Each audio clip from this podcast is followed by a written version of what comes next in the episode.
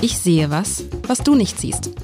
Der Podcast über berühmte Bilder mit Alexander Klar, dem Direktor der Hamburger Kunsthalle.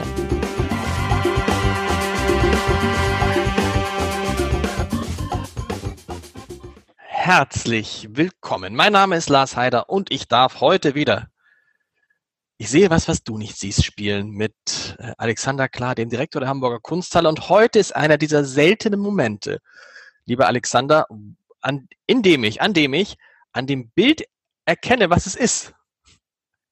Dann es ist, der, es ist der Turmbau zu Babel. Alles andere würde mich jetzt äh, überraschen. Sag erstmal jetzt, stimmt's? Also nicht, dass das es stimmt, nicht. Das ist, das ist perfekt. ist nicht schwer zu erkennen, weil so einen gigantischen Turm, also ich sehe, der Turm ragt schon in den Himmel. Äh, Im Hintergrund ist eine Stadt zu sehen, die im Verhältnis zum Turm dann relativ klein wirkt. Das ist ja dann Babel oder das äh, Babylon, das spätere Babylon, heute liegend, soweit ich weiß, irgendwo im Irak, Iran, Irak, äh, Iran? Äh, Im Irak. Im Irak, ne? Irak, genau. Am, äh, und, und, dann sieht man ja, und dann sieht man, dann sieht man halt irgendwie, wie man, wie man das kennt, wie man das von vielen, vielen, ich weiß gar nicht, wie oft das gemalt wurde. Ich habe so das Gefühl, das ist wahrscheinlich eine dieser Szenen aus der Bibel, die relativ häufig gemalt wurde. Ähm, und ich bin jetzt gespannt, wer das gemalt hat. Ich beschreibe es. Also da ist dieser Turm, ein gigantischer Turm von, der schon in seinen Anfängen so monumental wirkt, dass man denkt, wo wächst der denn noch hin? Und der soll ja in Richtung Himmel wachsen.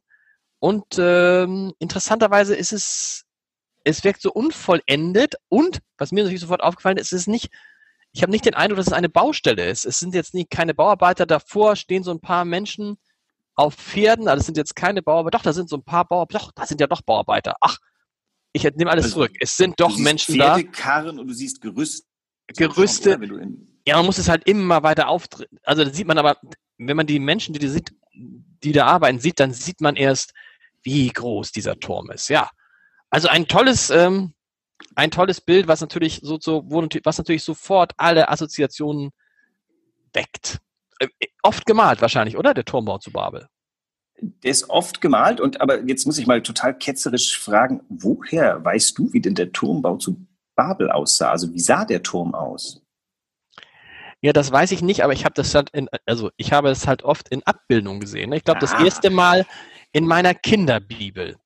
Und in der also Kinderbibel hat der Turmbau zu Babel immer dieses, ähm, das, das ist, das, da ist irgendwas, was diesen Turm so umgibt. Weißt du, so wie so, ein, wie so eine, wie ja. ein Aufgang und so. Also ich sehe das und habe sofort Turmbau zu Babel im Kopf. Sofort.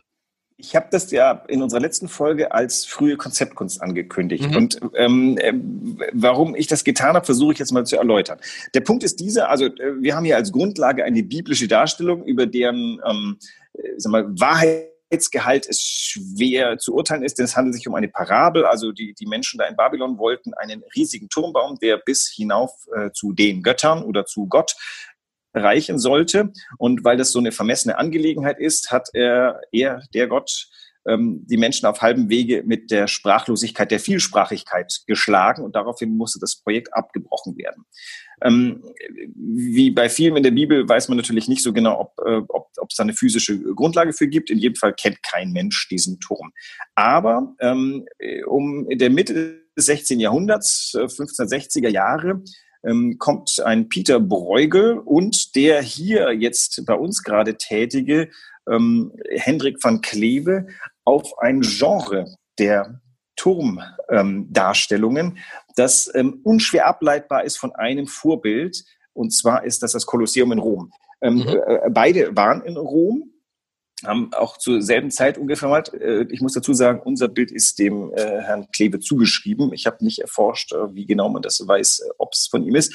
Aber zu, zu der Zeit entstehen ganz viele Bilder. Die sind vom, vom Archäo, äh, vom, wie heißt das, ähm, vom architektonischen Typus her äh, aus dem Kolosseum abgeleitet. Und die werden halt irgendwie so immer dünner, damit sie immer höher werden kann, können. Und damit wird aber ein Bild geprägt, was bis heute unser Bild vom Turmbau von Babel. Du hast das aus der Pistole geschossen und gesagt, das ist der Turm von Babel. Ohne dass wir wissen, wie der wirkliche Turm aussah. Und ohne dass wir wissen, ob es den überhaupt gab. Aber das ist ja interessant. Deshalb erkennt man ihn immer wieder, weil es immer Bezug nimmt auf das Kolosseum. Das stimmt natürlich. Wenn man das Kolosseum sich einmal vorstellt, sind die Anleihen, Anleihen nicht zu übersehen. Und in unserem Bild, wenn man näher rangeht, sieht man ganz viele schöne Details. Unter anderem kann man da die äh, eine der Säulen von Rom, Moment, mein, äh, jetzt tut's gerade nicht, ähm, da sieht man ganze Architektur, äh, Architektur Capriccio, da sind Triumphbögen, Säulen, also das genau. ist Rom auf unserem Bild, aber natürlich in der Mitte ist dieses, äh, dieses Irrsinnsgebilde, was nach oben geht und auch immer noch weiter sich entwickelt. Und was wir sehen, ist so eine Art Weltlandschaft. Ne? Wir, wir blicken ja da auf die Welt. Genau. Das ist, das ist aber auch in all diesen Abbildungen, die ich habe, dass man das Gefühl hat, da entsteht eine ganz neue, eine ganz neue Welt. Ähm, und ja. Und, und warum wohl die Welt? Hier, wir, wir bleiben ja beim Konzept. Also äh, das, was wir hier vor uns haben, ist ja nicht äh, Babylon, sondern Rom offensichtlich. Aber das ist wurscht, weil es in beiden Fällen. Ist das so? Also ist im Hintergrund ist gar nicht Babylon, das ist Rom? Naja, also ähm, Babylon liegt ja nicht an einer Meeresbucht. Das wusste, glaube ich, sogar der Mensch in den 1680er Jahren. Das soll eine ähm, Bucht okay, jetzt, ich hatte das, ich hatte das, ja, du hast recht. Ich hatte das, das so nur als erweiterten Horizont gesehen. Das ist, die Farben ja, ja, ja, das ist, das ist schon Wasser, das ist schon Wasser. Fluss der, wie heißt es, der Tigris.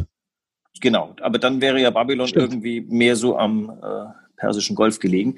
Ja. Ähm, darum geht's gar nicht, denn es geht ja um die Parabel. Es geht darum, also mit der, der Konzeptkunst ist das Ganze ja, weil die haben jetzt nicht verzweifelt einen Grund gesucht, einen Turm zu malen, sondern sie wollten im Endeffekt auch eine Art ähm, äh, säkulares Andachtsbild schaffen, ein, ein nicht kirchliches Andachtsbild.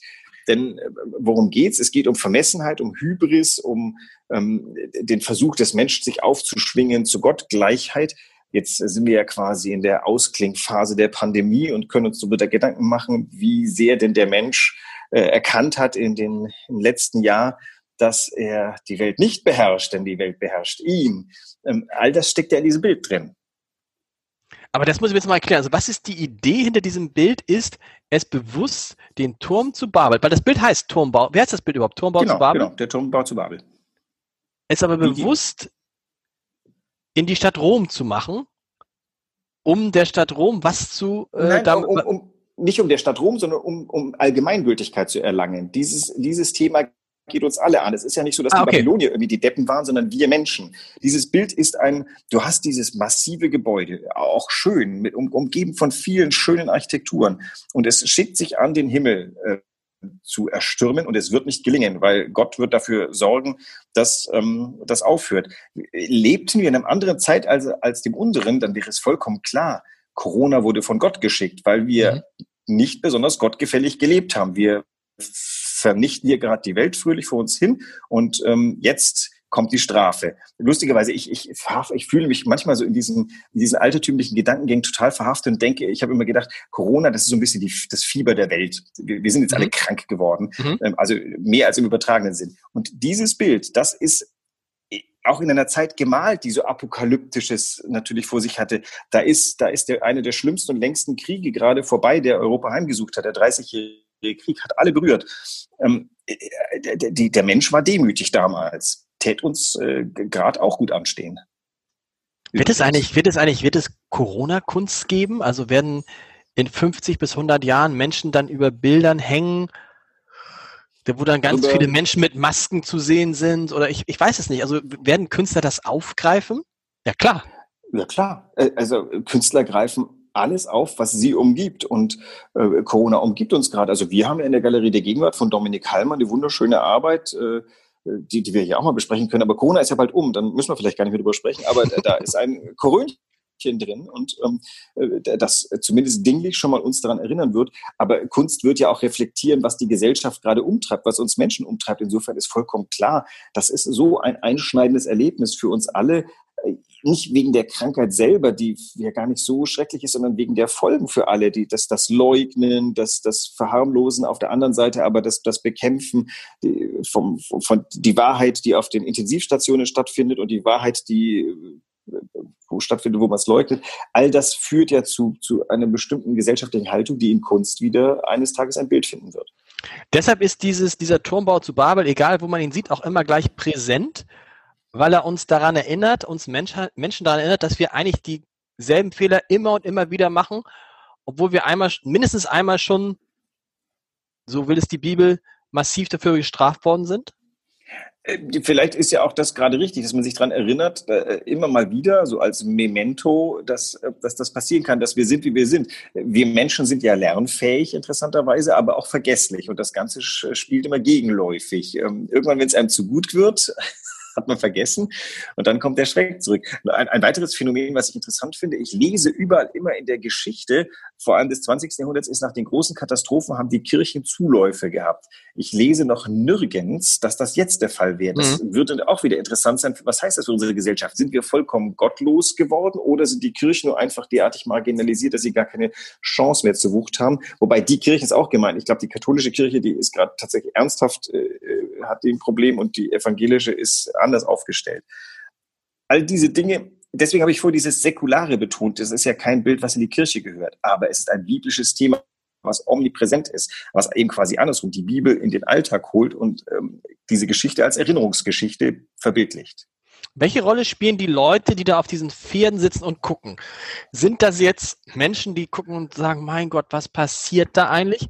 Die sich diese Baustelle angucken, sagen, haben sie die noch alle? So ein bisschen wie beim Elbtower in Hamburg. Der wird ja auch so ein Größen, nicht wahnsinniges, aber ein größeres Projekt. Oder sind das die Auftraggeber, die das bewundern? Äh, also ich weiß nicht, wie du da? genau guckst. Also ganz technisch in einem Bild, die heißen Staffagefiguren. Staffagefiguren sind ähm, Mittler in der Perspektive unter anderem, mhm. denn sie klären, wo ist vorne, wo ist Mitte, wo ist hinten. Du kannst schön, also sie sind ja Dimensionsgeber. Im Vorne hast du diese, diese zwei Reiter, die da sitzen, der eine in Blau, der andere in Rot, die sich mit zwei stehenden Männern unterhalten. Ähm, und die klären, wie groß jetzt die Welt an der Stelle ist, wo sie stehen. Und dann guckst du runter und dann gibt's diese Rampe, auf der die Menschen wie Ameisen nach oben laufen. Und je weiter rauf du kommst, desto weniger erkennst du die Menschen. Dann sind schon Schlote so groß wie die Menschen vorne. Ich glaube, äh, äh, dadurch, dass die beiden Männer auf Pferd rot und blau gekleidet sind, denke ich, mein Gott, das sind die Marienfarben. Wollen die uns jetzt irgendwas sagen in die Richtung oder bin ich nur einfach zu blöd, irgendein vollkommen klares ikonografisches Rätsel zu lösen? Ähm, also zuallererst mal klären Sie, wie groß da ist. Vielleicht erzählen Sie noch eine Binnengeschichte, aber Arbeiter sind es, glaube ich, nicht. Links sind so Karren. Nee, dann sind da neben, also neben diesen beiden, also neben diesen beiden auf den Pferden, der eine hat so was Blaues an, der andere hat so was Orangenes an, da denke ich immer, denke ich sofort an, an das, was die Bischöfe immer tragen. Weißt du, wenn, wenn eine Papstwahl ist, Mitra, da, sehen, ja. da sehen die Bischöfe auch so aus. Und drumherum sind ja so Leute, das ist ja auch so absurd. Siehst du den einen oder siehst du die Menschen, die da irgendwie mit so einem kleinen Hammer irgendwas ja. bearbeiten, diesen Stein, wo du denkst, boah, die mühen sich da ab vor diesem riesigen Bauwerk. Aber das finde ich ja öfter bei diesen äh, historischen Bauwerken.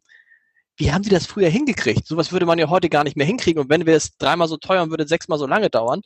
Und die haben das damals irgendwie hingekriegt.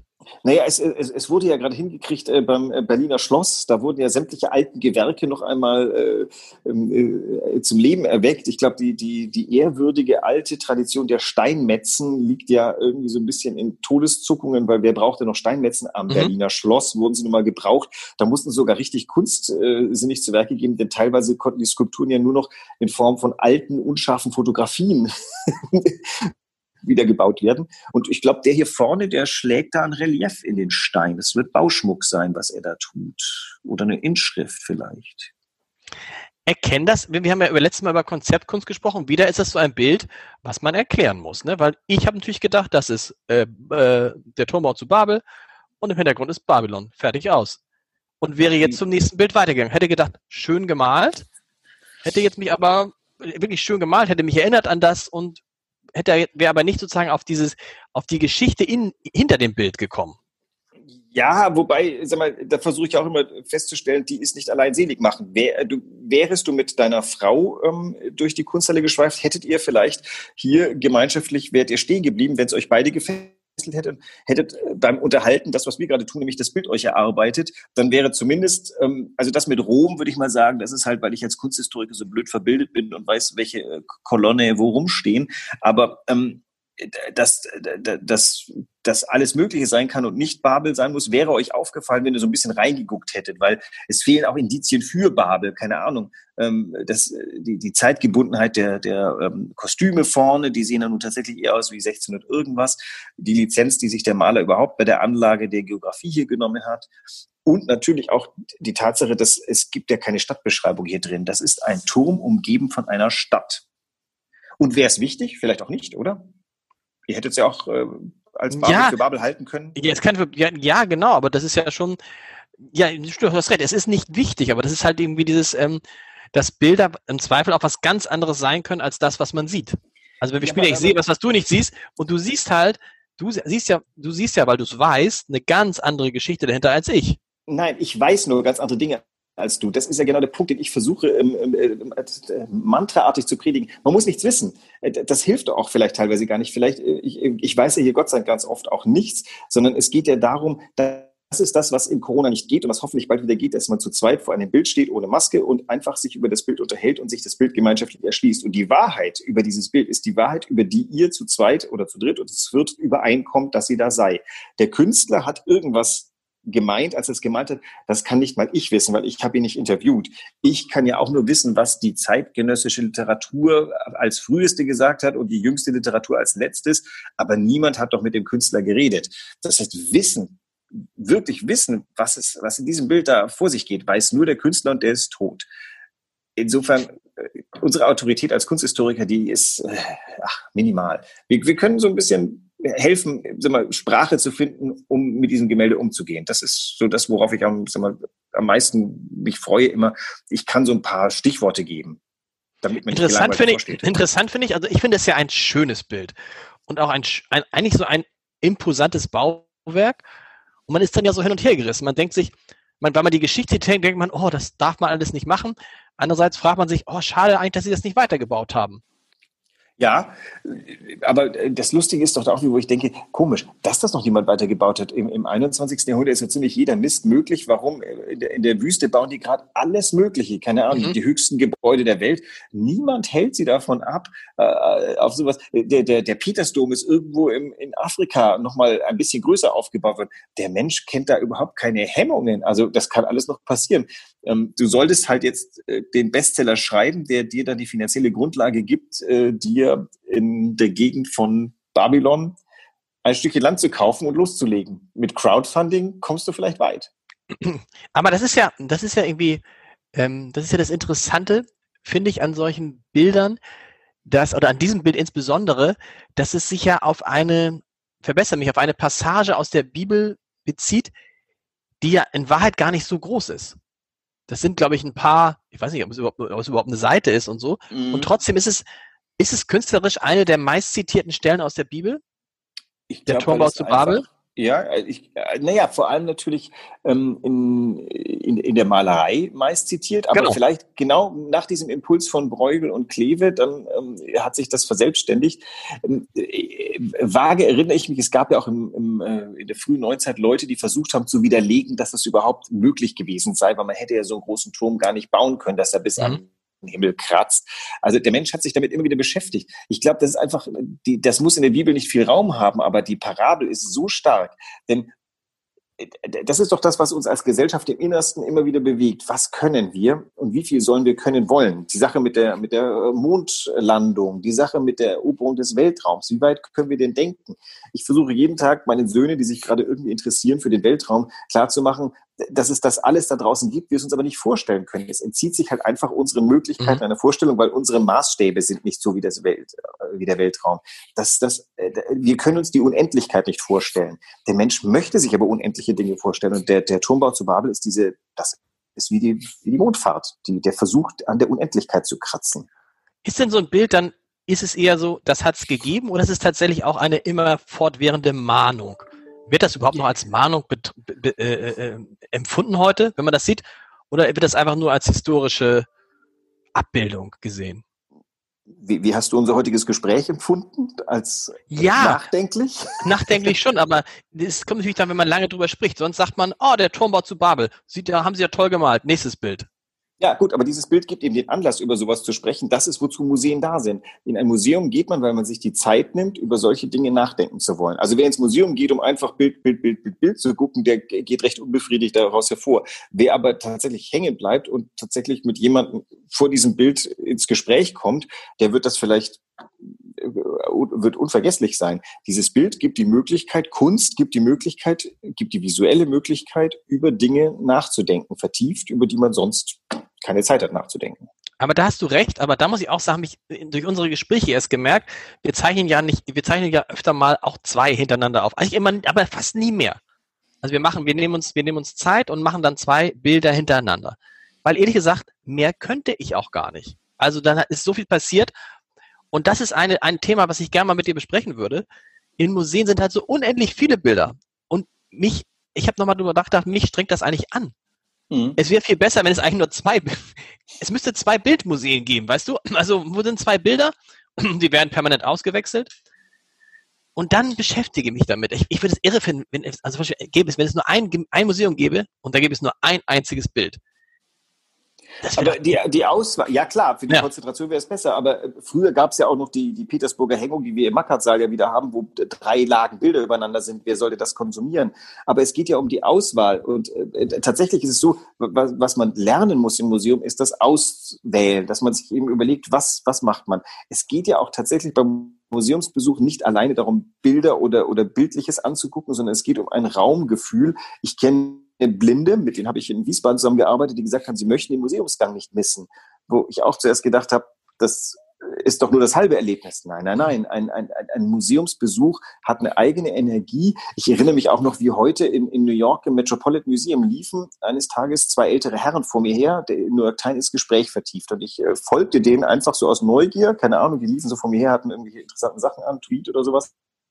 Und die liefen durchs Haus. Ich bin denen bestimmt über drei Galerien nachgelatscht. Die haben sich kein einziges Bild angeguckt. Die haben sich super gut unterhalten mit der New York Times unterm Arm. Und ähm, die mussten da gar nichts angucken. Aber das Erlebnis wird erhebend gewesen sein. Ja, das stimmt. Aber das widerspricht ja nicht die, meiner, meiner, meiner These, dass es besser wäre, wenn man das konzentrieren würde, so wie du es für mich machst, dass ich ein Bild habe, dass ich mir normalerweise denk mal an den Tiger, also die Zukunft, der Tiger in der Felsenschlucht. Ein Bild, ja. was, an dem ich noch normalerweise vorbeigegangen wäre aber wenn es nur ein Bild gäbe, dann müsste ich mich ja mit diesem Bild beschäftigen und fragen, warum ist dieses Bild jetzt das einzige Bild? Wahrscheinlich, okay, wahrscheinlich ist es absurd in diesem nee. Museum, aber dann hast du, das, der Zugang zur, zur, äh, zur Kunst wird einfacher. Aber es, es soll ja Leute geben, die in den Louvre gehen und nur ein Bild vor sich haben wollen ja. und die laufen schnurgerade zur Mona Lisa und sind dann glücklich. Ähm, also, ähm, ja, es ist schwierig, das, äh, weil ich mir immer denke, ich weiß ja, wie ich im Museum umgehe, aber ich verstehe, was du meinst. Auf der anderen Seite, große Museen haben es einfach als kleine Museen. Das spricht eigentlich dagegen, sonst müsste es attraktiver sein. Und noch was anderes, es gibt sehr wohl Orte, an denen nur ein Bild ist. Ich überlege gerade berühmte Kirchen, in der das Altargemälde ist. Ja, in Rom, Caravaggio. Ist, äh, was ist dann Francesco dei Francesi oder sowas, Luigi dei Francesi. Also ein, äh, da gehen die Leute wegen einem Apsis, äh, so einem Seitenchor, glaube ich nur, wegen dieses Bildes hin. Das gibt's schon auch. Aber dann kommt natürlich etwas, was wir in diesem Format hier nicht können, nämlich vergleichen. Dazu müssen wir vielleicht wirklich dann das äh, mal angedachte Videoformat uns überlegen, dass man zwei Dinge nebeneinander stellt, sagt, ah, da ist das so, ah, da ist das so. Das ist das, was ein Museum sehr gut leisten kann. Und man könnte in einem Museum super gut so Speeddating machen, oder? Man trifft sich, zwei Menschen treffen sich vor einem Bild und sprechen dann ja. über dieses Bild. Und vielleicht, ich meine, man lernt sich, man lernt den anderen ja auch durch die Sichtweisen, die er hat, ganz gut kennen in so einer kurzen Zeit. Vielleicht Speeddating in der Kunsthalle. Also für dein Entscheidertreffen Heide in Zukunft ein Videoformat in der Hamburger Kunsthalle und du befragst Leute zu Bildern. Nein, die sollen sich ja auch kennen und lieben. Ich glaube, aber also, euch vor Bildern. Aber Kunst, ich finde, das ist ein bisschen wahrscheinlich wie Kunst und Wein. Das kann ganz, ich hätte es nie gedacht, das kann ganz schnell verbinden, weil man nämlich jeder sieht, jeder sagt eben, was er darin sieht und dadurch, dass du dadurch, dass du sagst, was du siehst, siehst du ja auch dem anderen in einem anderen Licht. Ne? Ja, das ist ja mein stetes Reden, was in Deutschland ein kleines Problem ist. Die meisten Deutschen glauben, sie müssen etwas wissen, um ein Bild anzugucken, also etwas wissen, um ins Museum zu gehen. Wo, wo äh, die Angelsachsen schon viel weiter sind, die sagen nämlich, du musst nur Augen im Kopf haben. Das ist ja auch ein Grund für unser Podcast-Format, was mich so glücklich macht. Ähm, wir, wir sind der lebende Beweis, dass man an für sich nichts wissen muss, um sich über Bilder zu unterhalten, weil wir nehmen die Bilder ja immer so als Anlass. Das wäre schön, wenn alle Deutschen ähm, verinnerlichten würden. Die hätten viel mehr Spaß am Museen. Wunderbar. Und nächste Woche versuchen wir das dann wieder. Bis dahin. Nächste, nächste Woche geht's wieder los. Und alle Bilder sind jeden Montag in dieser berühmten Hamburger Zeitung, dem Hamburger Abendblatt. Lebensgroß zu gehen. Oftmals größer, ehrlich gesagt, als sie, als sie in der, Kunst, als in, als sie in der Kunsthalle sind, oder? In, in, manchen Fällen ja. Und manchmal sogar besser. Also bei der Sophie Kall, da war die, die, die Zeitungsversion hundertmal besser, als ähm, wir das je an die Wand bekommen können. Bis nächste Woche. Das, Top, äh, ist, super. Das wird, das wird äh, tatsächlich, die, die Software Kai passt super bei euch auf Passt- die Seite. ja, klar, super. Ihr werdet Spaß daran haben. Also das ist ein. Haben wir schon einen Termin für unsere Filmbesprechung jetzt? Nee, noch nicht. Äh, Ich habe jetzt diesen Freitag etwas, das sieht aber mir nach Podcast aus, aber Ja, ich kann genau. mal nachfragen. Nee, ich, äh, aber Ja, wir haben ja beide darum gebeten, also werden sie kommen. Ich kann mal die Genau. nächste Woche gucken. Äh, Sonst halte ich auch nochmal nach. Super. Ähm, aber ich, ich habe mit äh, Jan Metzler bei uns gesprochen, das ist der, der dahinter ist, und ähm, dann finden wir zueinander. Wunderbar. Thomas, hörst du uns? To ah, nee, Thomas. Ich, ich Wir sind fertig. Alexander, vielen Dank. Thomas, vielen Dank. auch. Tschüss. Tschüss.